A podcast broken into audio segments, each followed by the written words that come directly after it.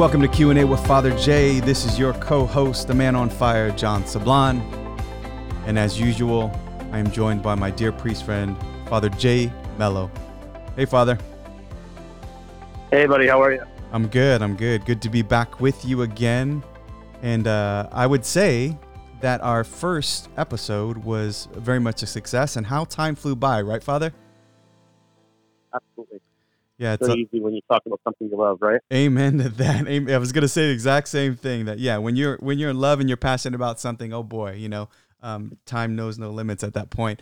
So uh, we are in the second episode of Q and A with Father Jay, and today's topic is going to be really on the mass. I, have entitled it "Mathematics," right? The uh, understanding the mass. I think for us as Catholics, Father, this is the highest form of prayer, and we're gonna get into that. And so I think one of the challenges I had as a knucklehead Catholic back in the day was not even understanding why we do, not even understanding what we do in its entirety, and then why we do it, and even the how.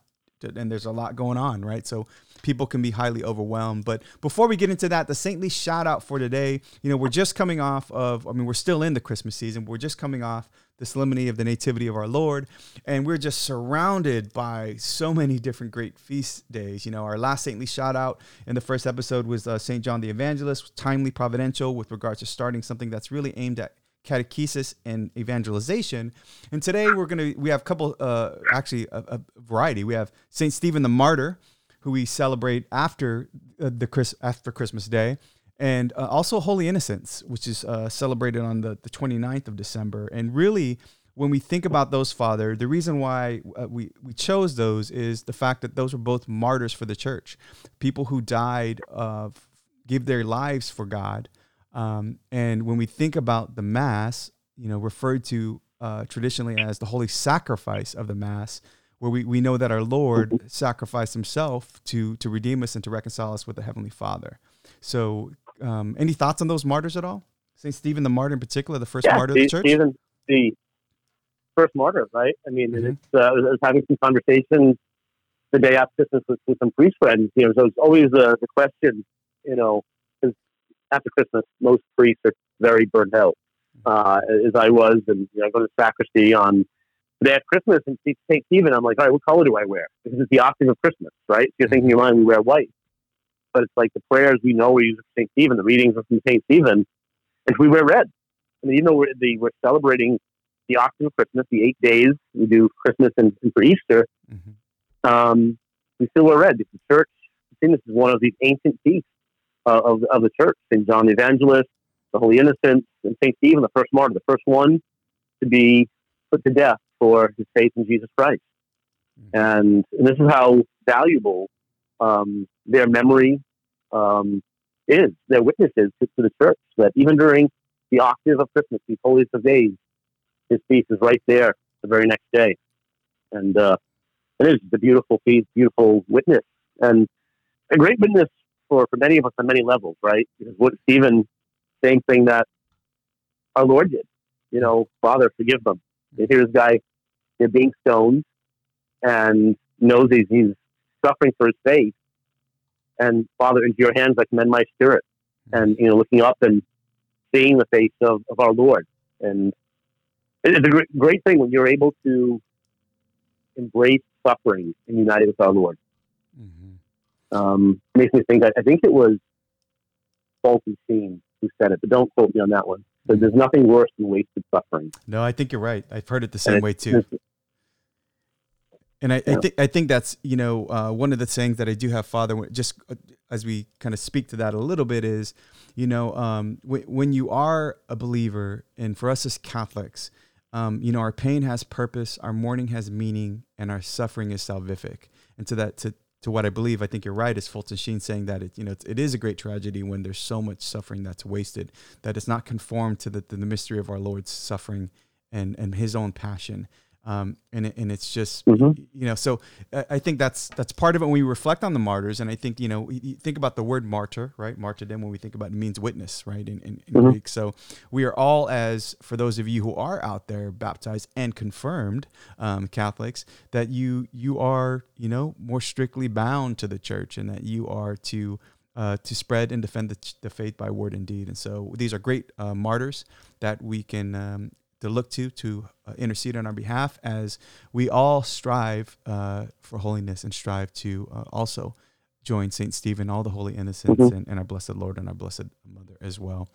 So, Father, let, us talk about Mass. I think that one of the, the biggest challenges, and I'm sure um, we talked about this um, as we were preparing as well for the episode about, um, you know, you were fortunate that you saw saw an increase in mass attendance um, year over year for at least the Christmas mass. But one of the things that we've seen in data, uh, for instance, the Gallup poll that that came out in um, in 2017, I believe, shows that there's a there's a trend downward in Catholics, um, in really Protestants, but Catholics in particular, of actually who attend mass, and you can see mm-hmm. where to follow along with that, where we just saw the Pew Research um, study that came out that said seven in 10 Catholics don't believe in the real presence.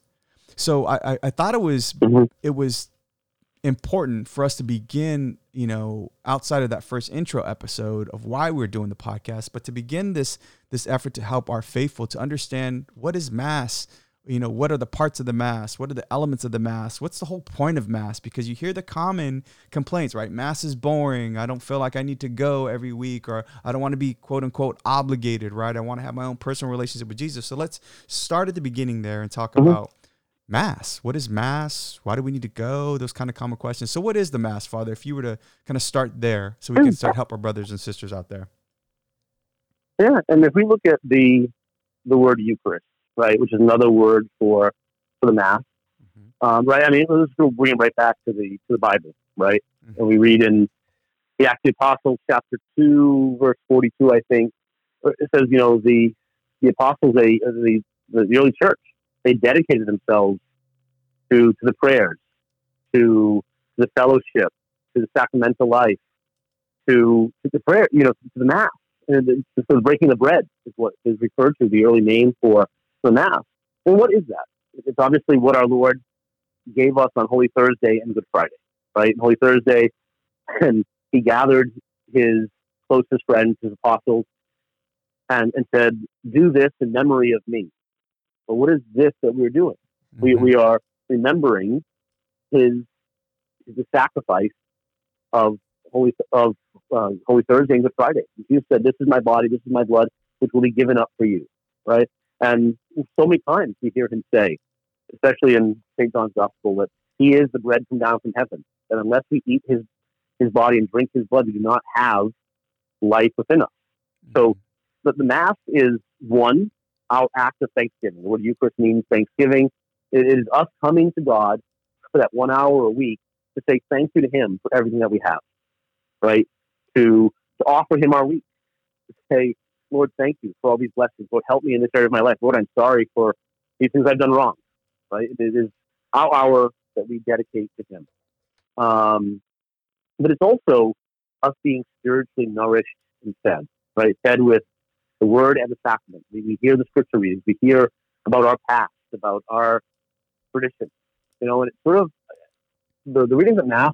I think best described as like listening to your family history like sitting with your grandparents, listening to their, your parents talking about what it was like when they grew up, mm-hmm. just on a much greater scale. You know, I, I, I wish I still had my, my grandfather, right, to hear those stories. Um, now you hear about with Ancestry.com and all these other things about people finding out more about their past.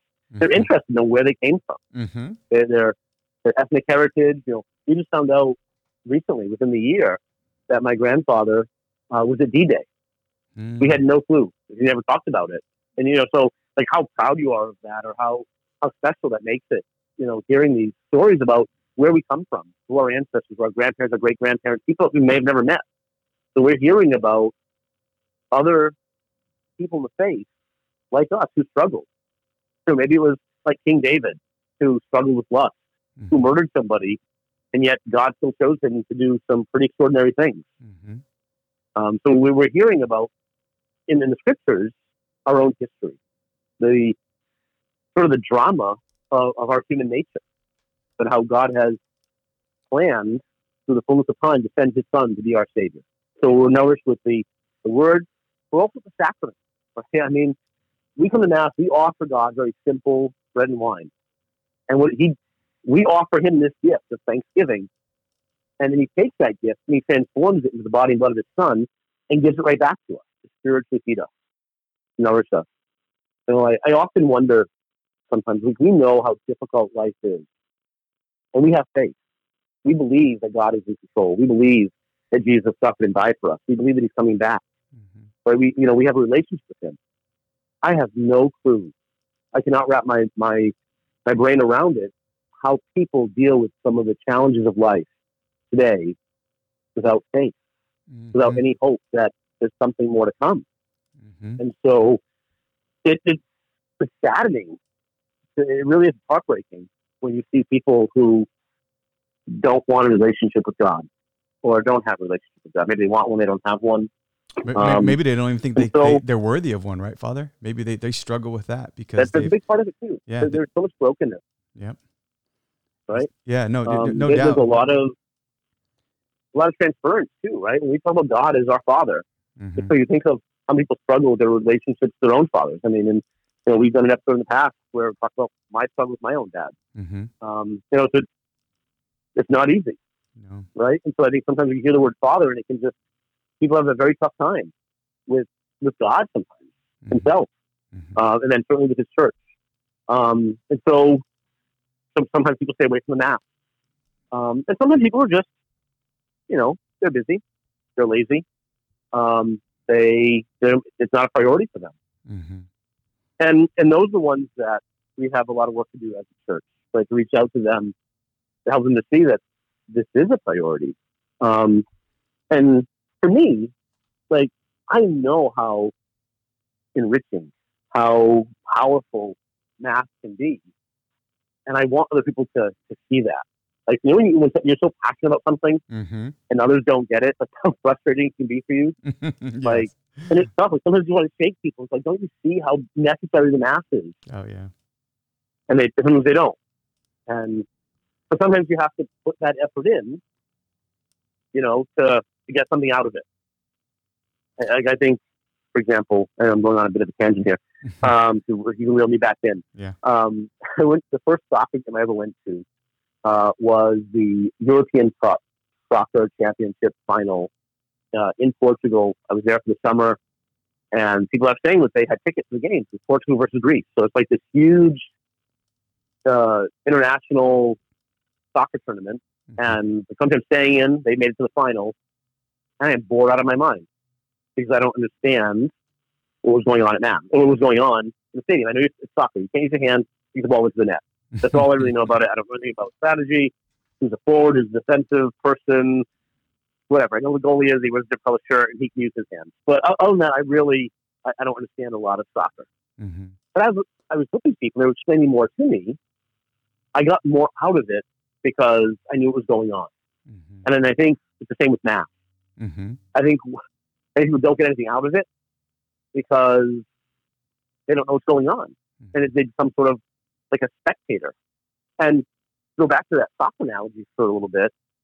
Um, we had pretty lousy seats. I mean, we were lucky to get the seats in the stadium. I mean, it was it was great, but we were we were pretty far away. Mm. I think sometimes when people come to mass, they sit pretty far away. and I also I encourage people, especially kids, come sit up front.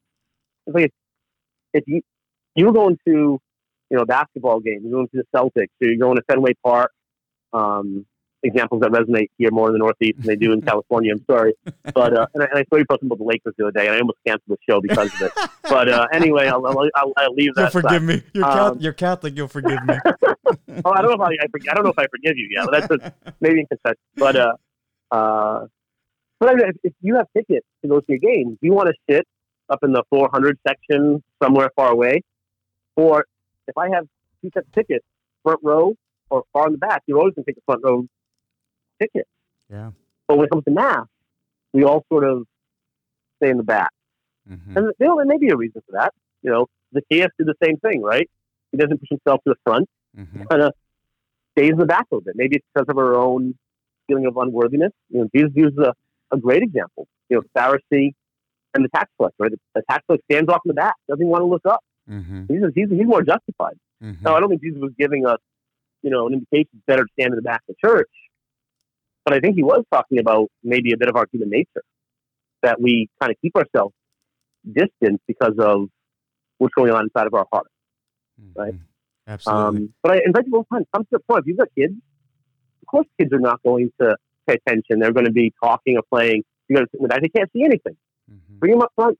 Let them see all of these things. Let their imagination be opened by the beauty of the symbolism of the mass. Right? You know, candles, the the incense, the the vestments, the the different movements of that. You know, I, I love watching the faces of we have a mass for school kids every Wednesday Mhm. and, and trying to always do a little bit of a catechesis on what we're doing at Mass and explain that to them. Mhm. And when you see them paying attention and focus, it, it's such a heartwarming feeling, right? Mhm.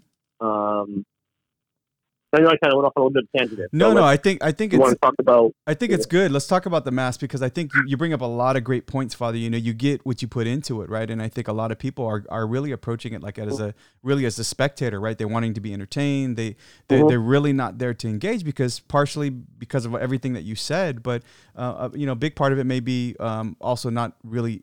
You know, it, it feels uncomfortable because you're not comfortable with what's going on, right? So therefore, you you know, you're going in and you're just observing rather than engaging and participating. So um, there's a ton of stuff I wanted to comment there, but just uh, one specific thing when you talk about you said you know not valuing the mass and you know don't have time, and it's like you know it's less than one percent of our of our time.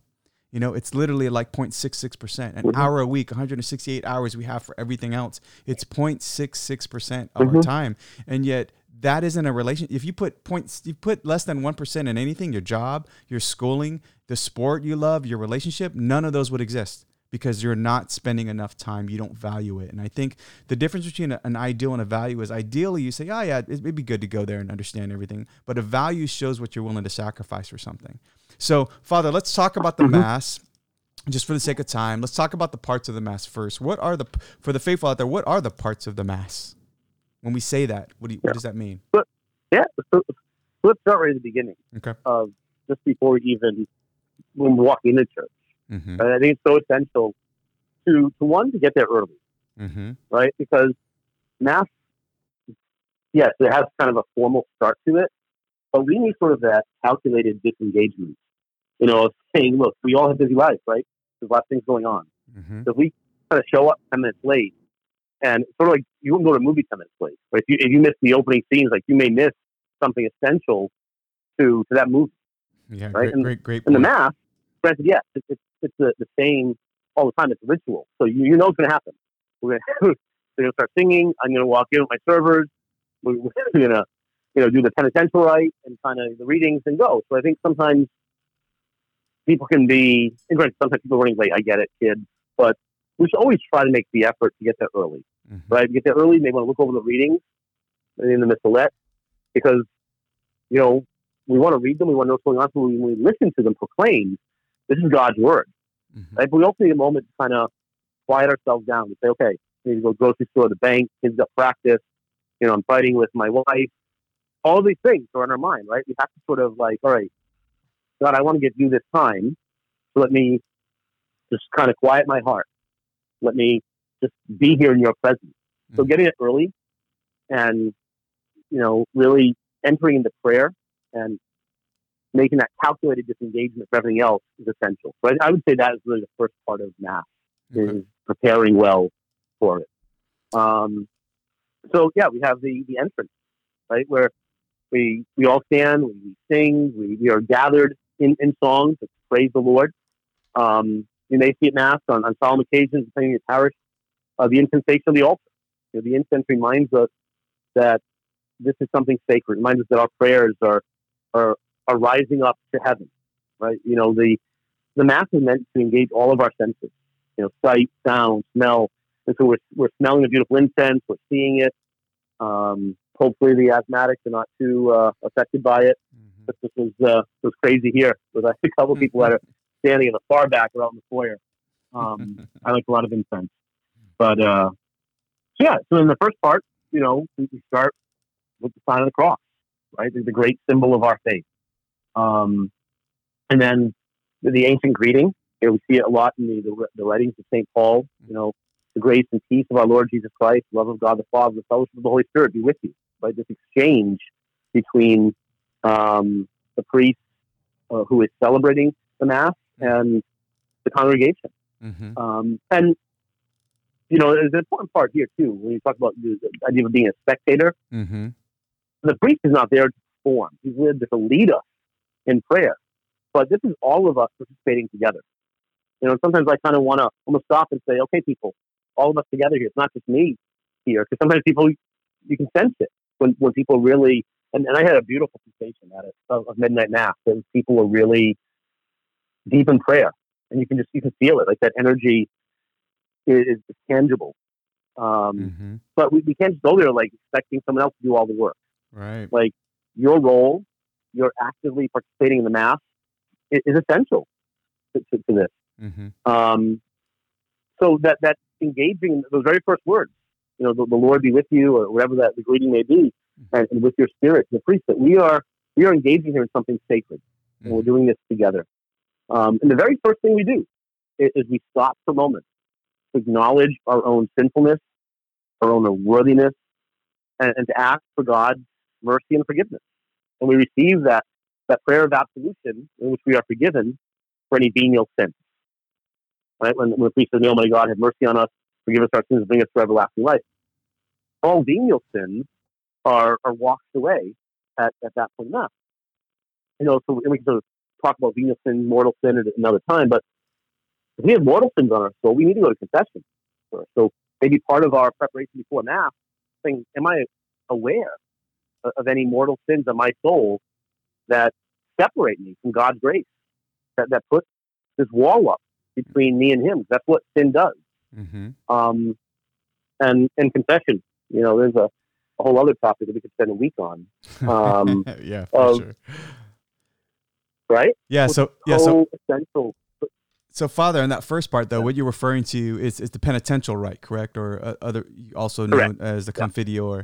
So for those that when we come in, you had the introductory rites, the the con, the, the the penitential rite, where we're we're obviously um, offering our our Mhm. sorrow and asking for mercy for our venial sin. So as Father said, and we probably will. We've done Mhm. obviously uh, uh, other episodes on True Faith. We'll talk about confession, but um, so but going back to it, Father, the, the, the entering into the to into the sanctuary, of the church, um, we we also we cross we cross ourselves, right? And so I know you said you start off with the sign of the cross, but we Mhm. do so with the baptismal fonts, right? So we is there is there Mhm. significance behind that? Why do we cross ourselves with that uh, with holy water before we as we enter Yeah, into the church? We're reminding ourselves of, our baptism. right? Mhm. Our our primary identity co- comes from our baptism. When we are made sons and daughters of God, we are welcomed into into the church. So every time we come into church, we are remembering our baptism. Mhm. Uh, and it's beautiful. So and again, I think so often, uh, and I'm guilty of it myself. Sometimes coming to the church, and you know, do I always stop and think?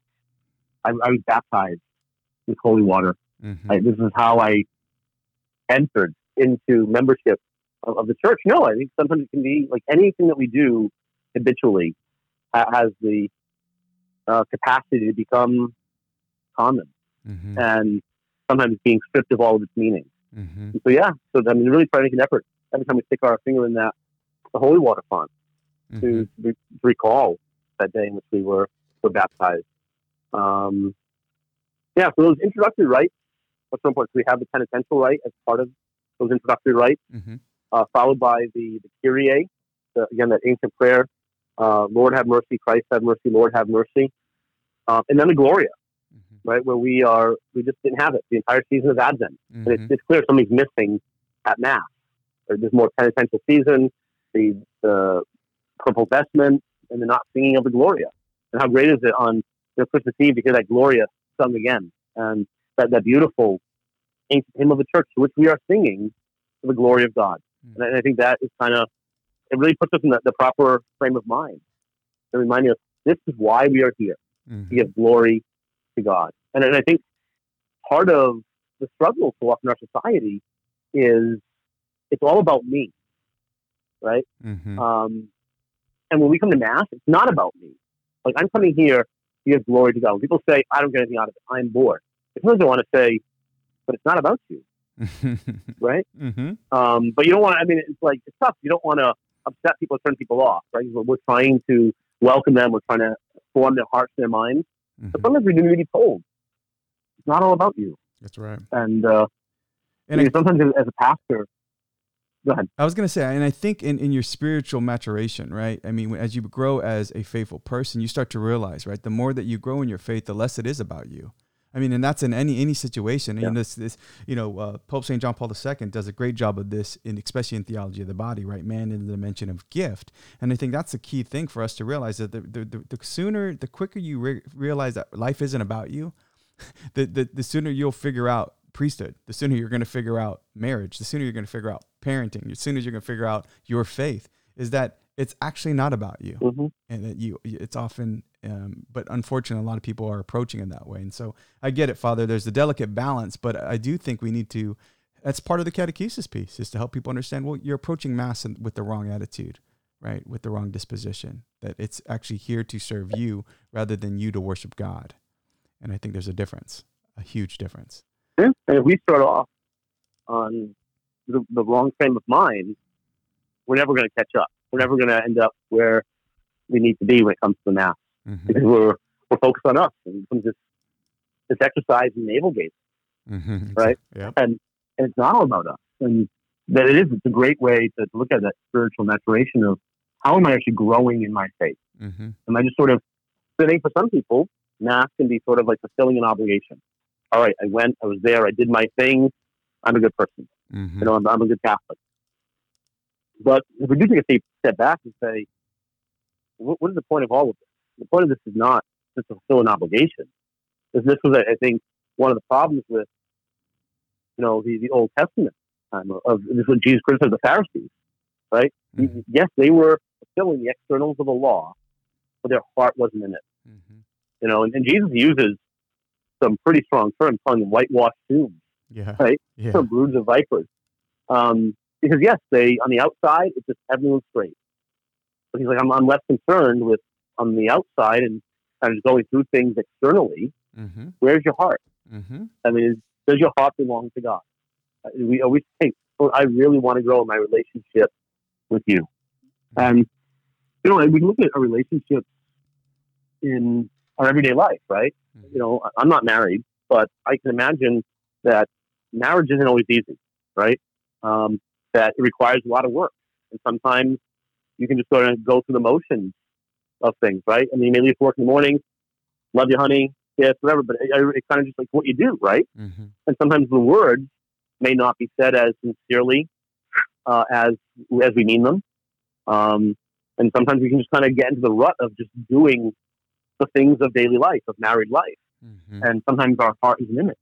And this is why you know people have things like a date night, right? Because they know that they need to give that relationship some real attention, and you can't just go through the motions of it. And it's it's the same with our relationship with the Lord. We cannot just go through the motions of our spiritual life. We, we need to give it the attention that it deserves, and and it's, it's multidimensional, right? Mm-hmm. looking at our own relationship with God, with one another, our, our sins, our, our sacramental life, our, our daily prayer life, our growing in our knowledge of the faith. You know, we going to a Bible study or we reading good spiritual books, listening to good Catholic radio or podcasts, or you know, what am I doing to grow in my faith? Mm-hmm. And, and I think myself, if people took their spiritual life as seriously as they took their their physical well being, Mm-hmm. you know, how often are we think like, all right, the keto is this new great thing and everyone's doing it, or someone's doing psychology. It's like all these things to make sure we are staying physically fit. Mm-hmm. But we know that all of our bodies will one day perish Mm-hmm. and our souls will not. And yet we still put so much effort into, into the things that will one day pass away and not the things that endure forever. That's right. Yeah, I mean that's the Which most. is also why I say more rosaries than I do sit ups. So Jesus promised a glorified body. So that's why I'm not doing any of those. yeah, yeah. I'll get abs in heaven. there you go. In the end, you'll have the last laugh, Father. um, So, so Father, if we go, if we moving on, so the different parts of the Mass, when we talk about like liturgy of the Word versus liturgy of the Eucharist, just to kind of break down those two parts. Yeah. So these would be the, the two um, main parts of the Mass. So the introductory rite, um, then you have a, the offertory, mm-hmm. it's sort of the beginning of the uh, liturgy of the Eucharist, uh, but then you have the communion rite and the dismissal, or kind of the smaller parts. But the liturgy of the the Word, liturgy of the Eucharist, are the two kind of main foundations of the Mass. Liturgy of the Word mm-hmm. is exactly what says that we're listening to the, the Word of God being proclaimed. So on typical Sunday Mass, uh, we're hearing something from the Old Testament.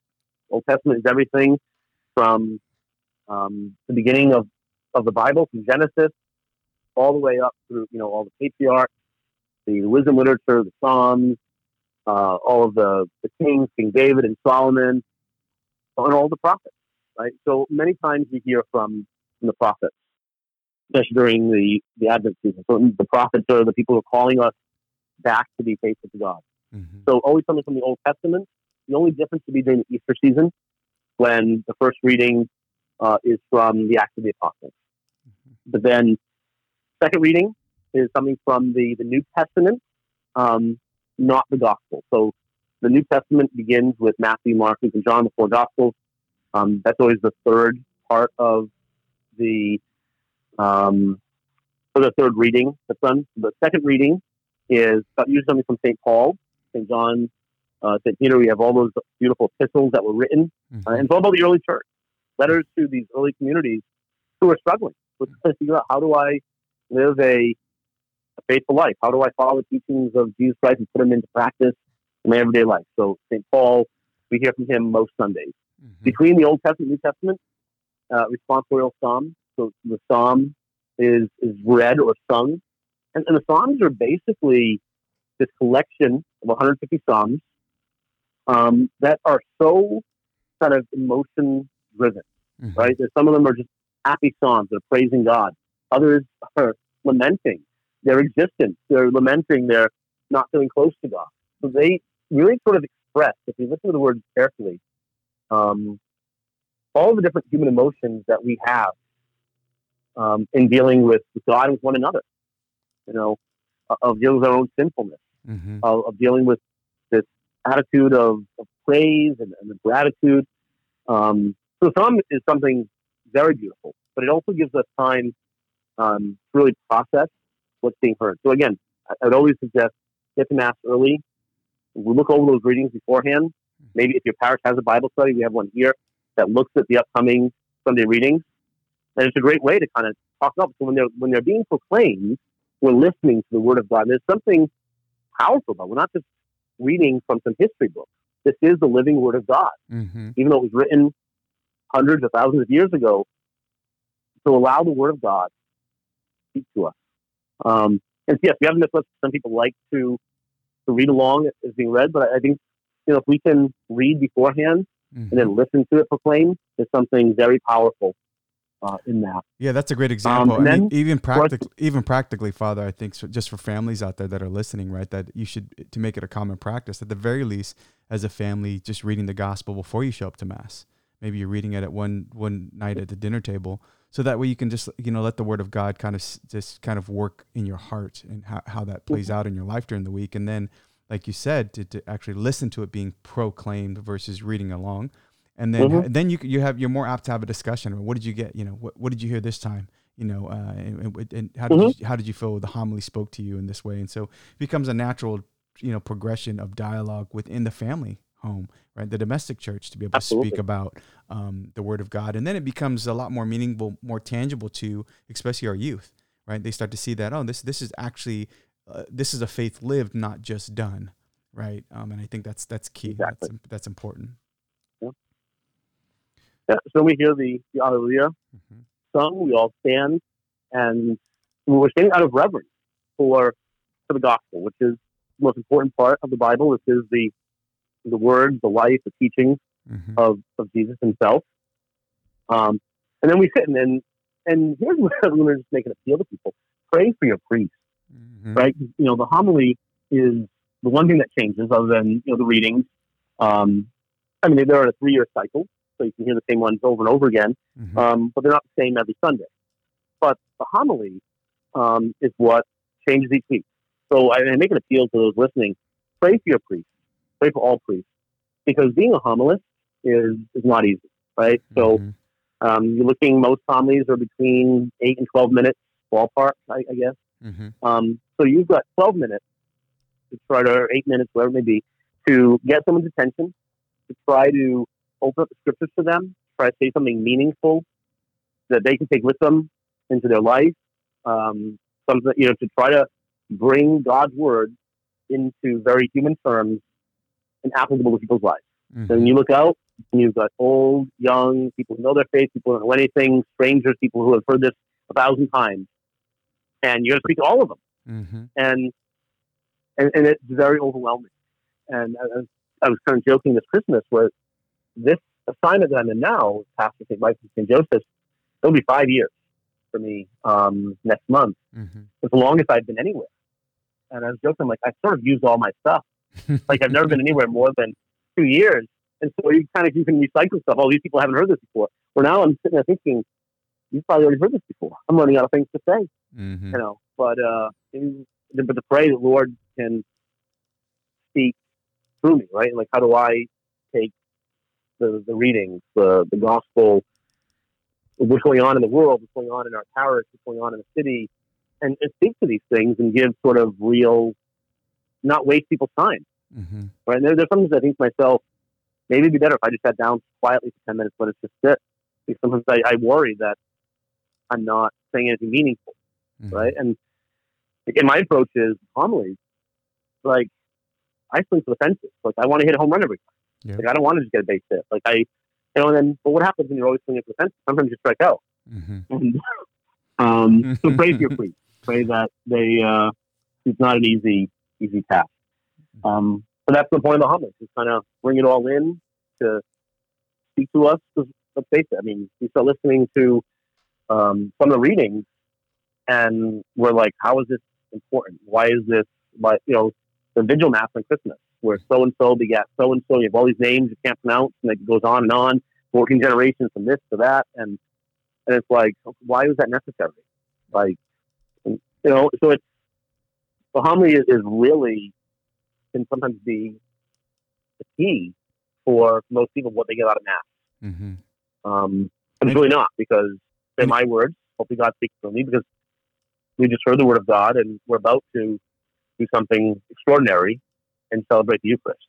Right? Yeah, yeah. I think the key for even those that are out there listening is that, um, you know, is it is it nice to get a homily that you know connects, uh, you know, the the Word of God to your life in a way that's meaningful and practical for you? Absolutely, but it's not the it's not the point, you know. So the, I think a lot of Yeah. people have used right. I've left because I'm not getting fed. Or I'm not, you know, I've left the church because the homilies are terrible. Blah blah blah blah blah. Whatever it is, and again, it goes back to that that that predisposition, that attitude that you're coming with, that expectation. Also, uh, you know, a false expectation um, of of what mass is really about. And while it is good, and we are entitled to a good homily um, as faithful, that's not Mhm. the, that's not the point.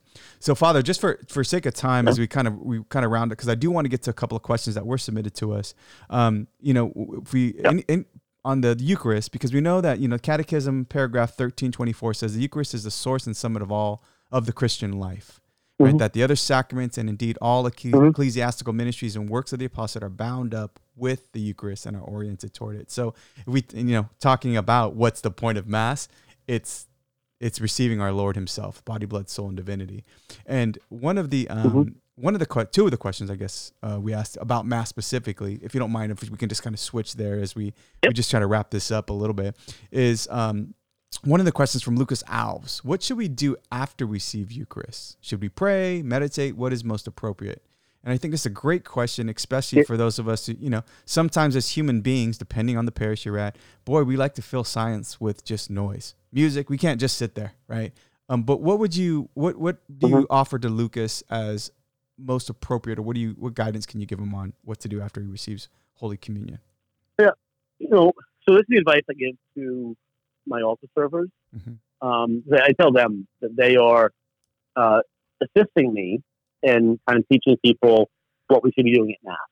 Right. So I, as, as a celebrant, I sort of guide and lead the mass. But the servers, they're there to assist me, but also to assist the entire congregation. Mm-hmm. Like when you receive communion, close your eyes. Mm-hmm. Right. Just stay in that that person. It's like, and this is our, our personal time with our Lord. Mm-hmm. You know, I think sometimes people say, "Oh, I don't have enough time to pray." Mm-hmm. Like, what else can you do? You're not going to check Instagram after you receive communion. Mm-hmm. Like this is everyone else is getting to communion. There's nothing else going on. This is like your privileged time. You've just received our Lord in in the Eucharist into your very body, you know, being absorbed it into your your, your physical and, and spiritual being, mm-hmm. and, and just to contemplate that mystery, you know. But it's also what is it? The Eucharist is our spiritual food. You know, I think to acknowledge that, to say, Lord, this is a this is what I need. I need strength in this area of my life. Make it very personal. Mm-hmm. Say, Lord, I'm, I'm, struggling in a relationship. Lord, I'm, I'm struggling in school. I'm struggling with purity. I'm struggling. Lord, feed me. You just fed me. Uh, unleash these graces inside of me to help me in this area of my life.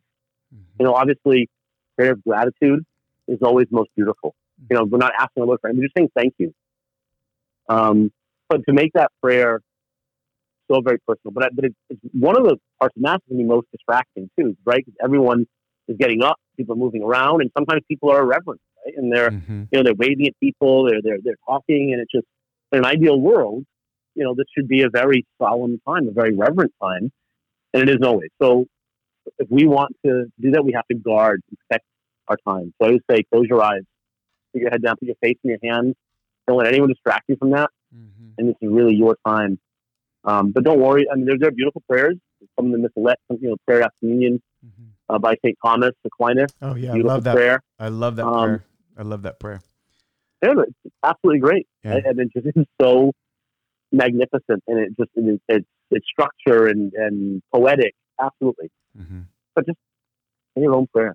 Yeah. Another one too um, would be Anima Christi, you know, it, right? The Anima Christi is also a good one. Absolutely. That you absolutely. can. There's so many beautiful prayers by the saints um, and again, there's so many of them. We just switched uh, to the Ignatius Pew Missal uh, for our, our parish here, mm. and it, it's not just a music book. It's not just you know the readings. It has Stations of the Cross, and it has so many other great prayers in that book. Mm. Um, but yeah, no, I think we we definitely have to, to cover that time and say, um, "This is my time with the Lord," mm-hmm. and close your eyes and open your heart to Him, or not saying anything. And hmm. saying, Lord, you just entered me. This is the closest I'm going to get to on this side of eternity. Lord, speak to me. Mm-hmm. Yeah, and let Him do the talking. You just listen, right? Um, mm-hmm. So, Father, yep. another, another question here. Richard Oliveira said he was asking about the wording change. Um, you know, he has some examples from all to many when consecrating the Eucharist. He talks about obviously things that we're familiar with, you know, um, and with your spirit, you know, rather than uh, and also with you. Can you speak to the the that process of who authorizes this kind of change, word change, and you know, uh, when we experience those changes in the church, obviously it can be confusing for the faithful. Why did it change? And you get so used to something. But can you speak to that at all? Yeah. Um, I could be wrong, but I think it was the U.S. House Representatives who made a change, right? Mm-hmm. Um, yeah, yeah. We've never, been a con- never been a conflict. Yeah, exactly. The um, no, the the change was made uh, by the the Vatican, um, and so just a very quick historical. So mass is celebrated in Latin, whether you're in the United States, you're in the Vatican, you're in South America, Africa, mass is in Latin, hmm. right? And so the words were always the same. So after the council, when there was this push to have more of the mass said in the vernacular or the local language, mm-hmm. uh, some of the translations were done very quickly. And, you know, when we rush things, sometimes it's not always done well. And so when the priest would say, Dominus vobiscum, the Lord be with you, people would respond in Latin, et cum spiritu tuo, and with your spirit. Mm-hmm. And so that was translated, well, we don't really speak that way, so let's just say, and also with you. Mm-hmm. Um, there's, I, I understand the, the mentality behind that. Let's just kind of speak the way we would speak today. But one of the arguments against that is what if we translated Shakespeare? If we translated Romeo and Juliet mm-hmm. to the way we speak today? oh, Shakespeare wouldn't be Shakespeare. We would, we would strip it of some of its natural beauty, right? Mm-hmm. I mean, I, I think when we look at some of the ways things were, were written or spoken in that time frame, make it unique. Um, and so I, I understand both sides of the argument. Anyway, so a number of years ago, a lot of the bishops were um, saying, you know, we need to revisit this and say, are we really being faithful to the translation of of the sacred text, or do we just kind of change them at whim here? Um, and so there was confusion a lot of people. I think it was what 2011, 2012 uh, that the new missal came out. Um, and so there were some changes for the people. Most of them were changes for the priests. A lot of the prayers were changed. Um, the one that you said it was Richard who uh, asked the question. Yeah. You know, we used to say will be given up for all. Now we say for many. Mm-hmm. Well, the Latin text is pro multis, for many. And so the change to all was sort of the innovative one that came up 50 years ago. So for 19 centuries, you're saying will be given up for for many, pro multis in Latin. And to go back to the many is being more faithful to the original text itself. Now, certainly understand the the question, right? It seems like we were saying Christ died for all. Now we're saying Christ died for many, or Mhm. he made the sacrifice. Mhm. right? Mm-hmm. But it's like Christ says many times, many are called, few are chosen. A Mm. separation of the goats and the sheep. Mm-hmm. It is we who will. Do we want to follow him? We want to be faithful to him? That's right. Jesus does not. He invites all of us, right? Um, all are invited, right? Um, and so often that gets sort of hijacked. as All are welcome. Yes, we Mhm. are welcome in the sense that Christ has invited us, but on His terms, Mm-hmm. right? You know, Mhm. it is not kind of you come to us. Yes, we're all broken. None of us are are are perfect. We're all sinful. We we all work in progress. But Jesus invites us to conform our life to, to His gospel. And Mhm. so often, one of the things that we see in our culture is people want to change the church into their own image and likeness. They want the church to change to accommodate them. That's right. And there, some of us, like, I, I want to recognize my own life. I don't need the church to change to conform to my vision. I need to conform my life to what the church is teaching me to do. The church is our mother. Mm-hmm. Right? Mm-hmm. Um, but when we see this all over society, but I don't want to get off on a Yeah. No. there. That's a yeah. It's a, Um, but it's a great point. So that's the reason for uh, for two of those um, those changes. The uh, and with your spirit and will be shed for many. Is it going back to the original Latin text, which the church used for for centuries, and to say it was translated incorrectly in the 1960s? There was a whole commission uh, that gathered Vox Clara um, and the Congregation for the Celebration of the Sacraments in Rome, and they had experts, linguists, theologians, cardinals, bishops working on this uh, for a long time uh, with the individual texts, and then it was approved by the, the Vatican and implemented. I, I want to say it was Advent 2012, but it may, maybe 2011. I don't remember the exact year. So that's good. I mean, really, if we were to just kind of summarize it, just to answer Rich's question, it's it's actually um, these changes are essentially getting us to a more faithful translation to the text in its original Yep. form. And um, I think it was that was Mhm. uh, great explanation. So, Father, just the last thing because we are um, running short on time here is really the final blessing. Um, and I think this is something I know I'm very called to uh, help educate people on is because there's there's there, there are those that tend to uh, to leave after receiving Holy Communion when it when in Mass, but really it, the final blessing is um, the end of the liturgy. Is that correct, Father? Uh, well, yes, the priest gives the blessing, which Mhm. is why would we not want to receive a blessing, right? We're Mhm. receiving Lord's blessing in our life, we receive Holy Communion. We're asking Lord to, again, everything that we've just celebrated, I think we've just experienced, we're, we're bringing it to completion. And then hearing that command, Mhm. go forth, the Mass is ended. Not saying just go back to your everyday life as if nothing had happened. Mhm. Go forth and, and proclaim the gospel. Be a witness of what it is that you have just seen, heard, and experienced. Go out and share your faith, live your faith. in your. We come here, we call the Eucharist the source in the summit. Mm-hmm. It is the source in which we derive our relationship with our Lord. We, we're strengthened by the Eucharist, that we're, we're fed by Him, source of our life so that we can go out into the world and, and live good, holy, faithful lives on our journey to, to the summit, which is heaven itself. And the Eucharist is that foretaste of heaven, mm. right? Um, so I, I, would say, as I said at the beginning, um, you know, we don't just we don't leave immediately after, but you know, so often, and this is a practice that has really fallen by the wayside. Mm-hmm. And so much I didn't even knew about it until I went to Steubenville. Yeah. Like now, before the mass ended, I go to leave, and then when I was in college, everyone knelt down. Yeah, like what are they doing? the prayer after mass, you know, just saying a prayer of thanksgiving. Just you know, again, that your own personal prayer, mm-hmm. something so beautiful. Like why would we not want to? We're always in such a rush, mm-hmm. and I think mass invites us to slow down, to say our cell phone, the groceries, will all still be there. Mm-hmm. But let's just let's not rush this time. And, and, so when we just take that time after mass has, has ended to kneel down, after the priest has exited, excuse me, to you know again, rabbit miss left, use one of the ancient prayers of the church.